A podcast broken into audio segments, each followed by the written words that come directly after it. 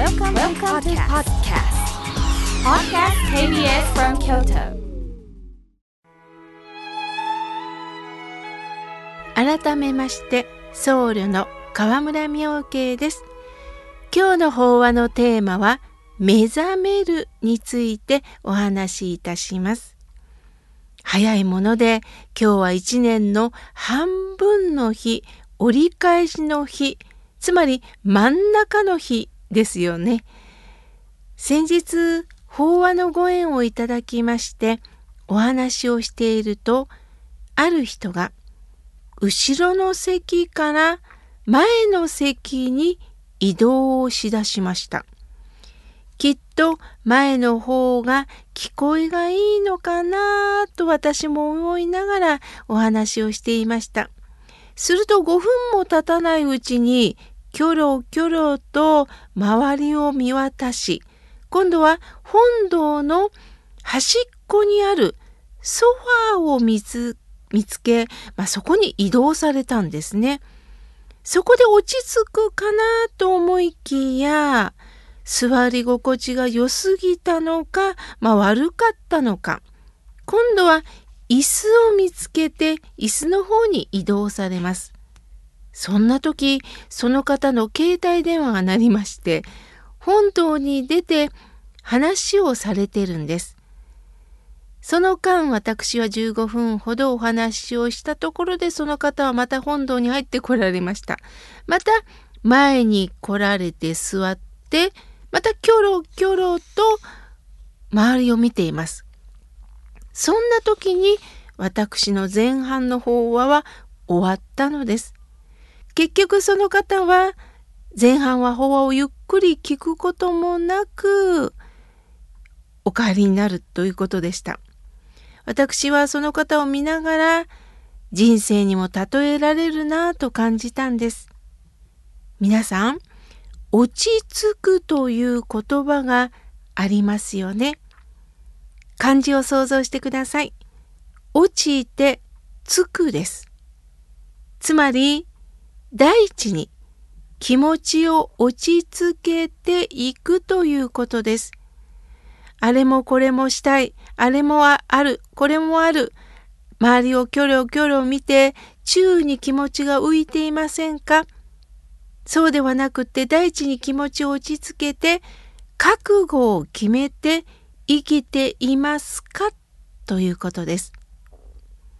喫茶店に入った時、電車に乗った時、今座った席よりあの席の方がいいかなと咳を移りたくなる時もあるでしょう。もちろん、あの状況によっては移ってもいいんですが、あちらこちらに目が浮くということは、隣の芝生がよく見えるということです。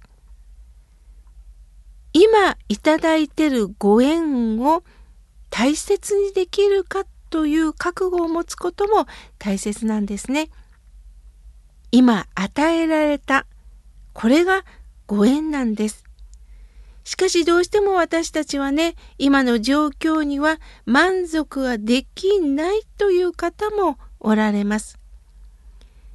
私の友人にアナウンサーの方が何人かいるんです。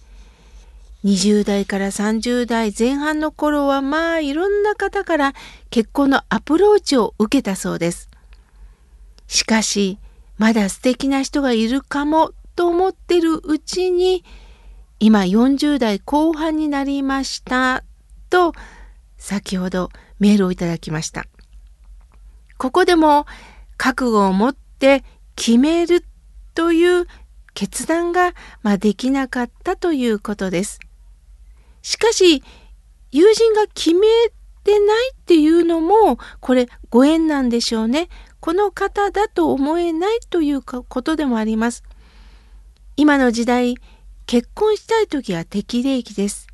何歳でしなければいけないということよりも良き出会いがあればまだ先にいい人がいるではなくってよしこの方と一緒に生きていこうかという決断力も必要なんですよね。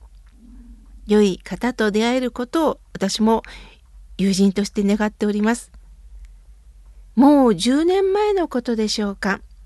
私の法話会に元政治家の方が来られました。大臣にまでなられた方です。私にこうおっしゃったんです。私が現職の時には、正月にはひっきりなしに若い国会議員が挨拶に来ました。ところが、国会議員を辞職すると、お正月どころか入院した時も誰もお見舞いに来なくなった。もし私がこの仏法に出会ってなかったら愚痴の連続だったでしょうね。あいつらは白状だ。また自分が惨めで惨めで情けないと愚痴の連続だったと思います。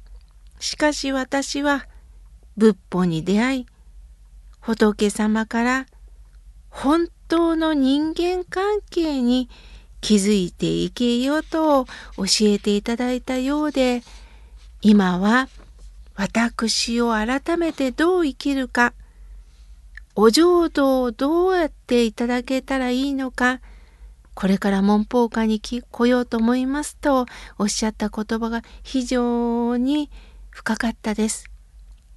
さあ今元政治家の方がねお浄土をすると死ぬ時期を待ってるのこの方と聞き取られた方もいるかもしれません。お浄土とは死んだ後の世界だけではないんです。この私が本当に落ち着いた人生をいただけるかという安心して生きていける世界のことをお浄土。土っていうのは土です。清らかな土です。今までこの政治家さんは大臣までなられ、それは華やかな世界におられたでしょう。大きなお仕事をなさったことだと思います。しかしそれは権力の世界でもあります。名誉に集まるだけの人の関係もあったかもしれません。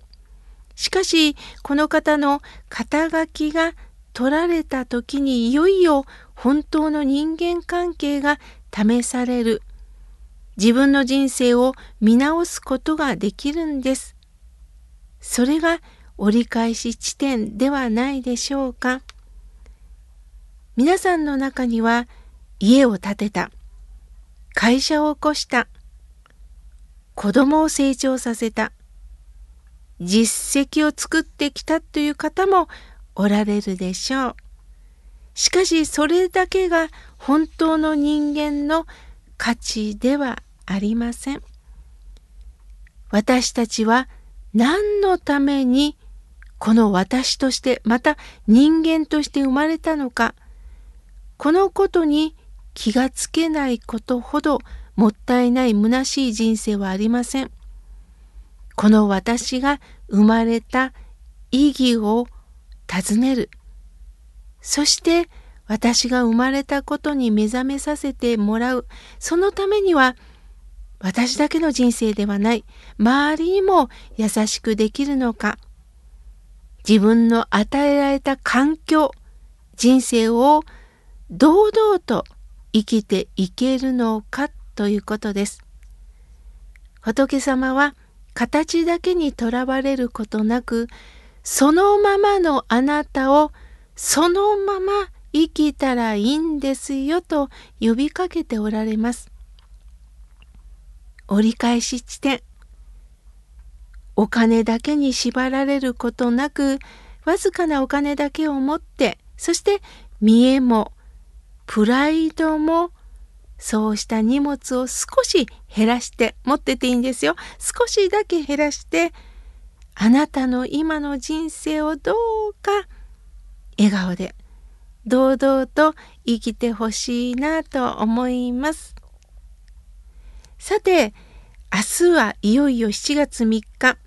大谷中高等学校で命の講演会が1時30分より行われます。俳優の奥山義恵さんを迎えて大谷中高等学校で講演会です。私は司会を担当しておりますし、来られた方ともお話ができたらいいなと思っております。大谷中高等学校は JR 東福寺を下車いただきまして、案内板が出ておりますので、どうぞ徒歩で来られてください。お待ちしております。今日は目覚めるについてお話しいたしました。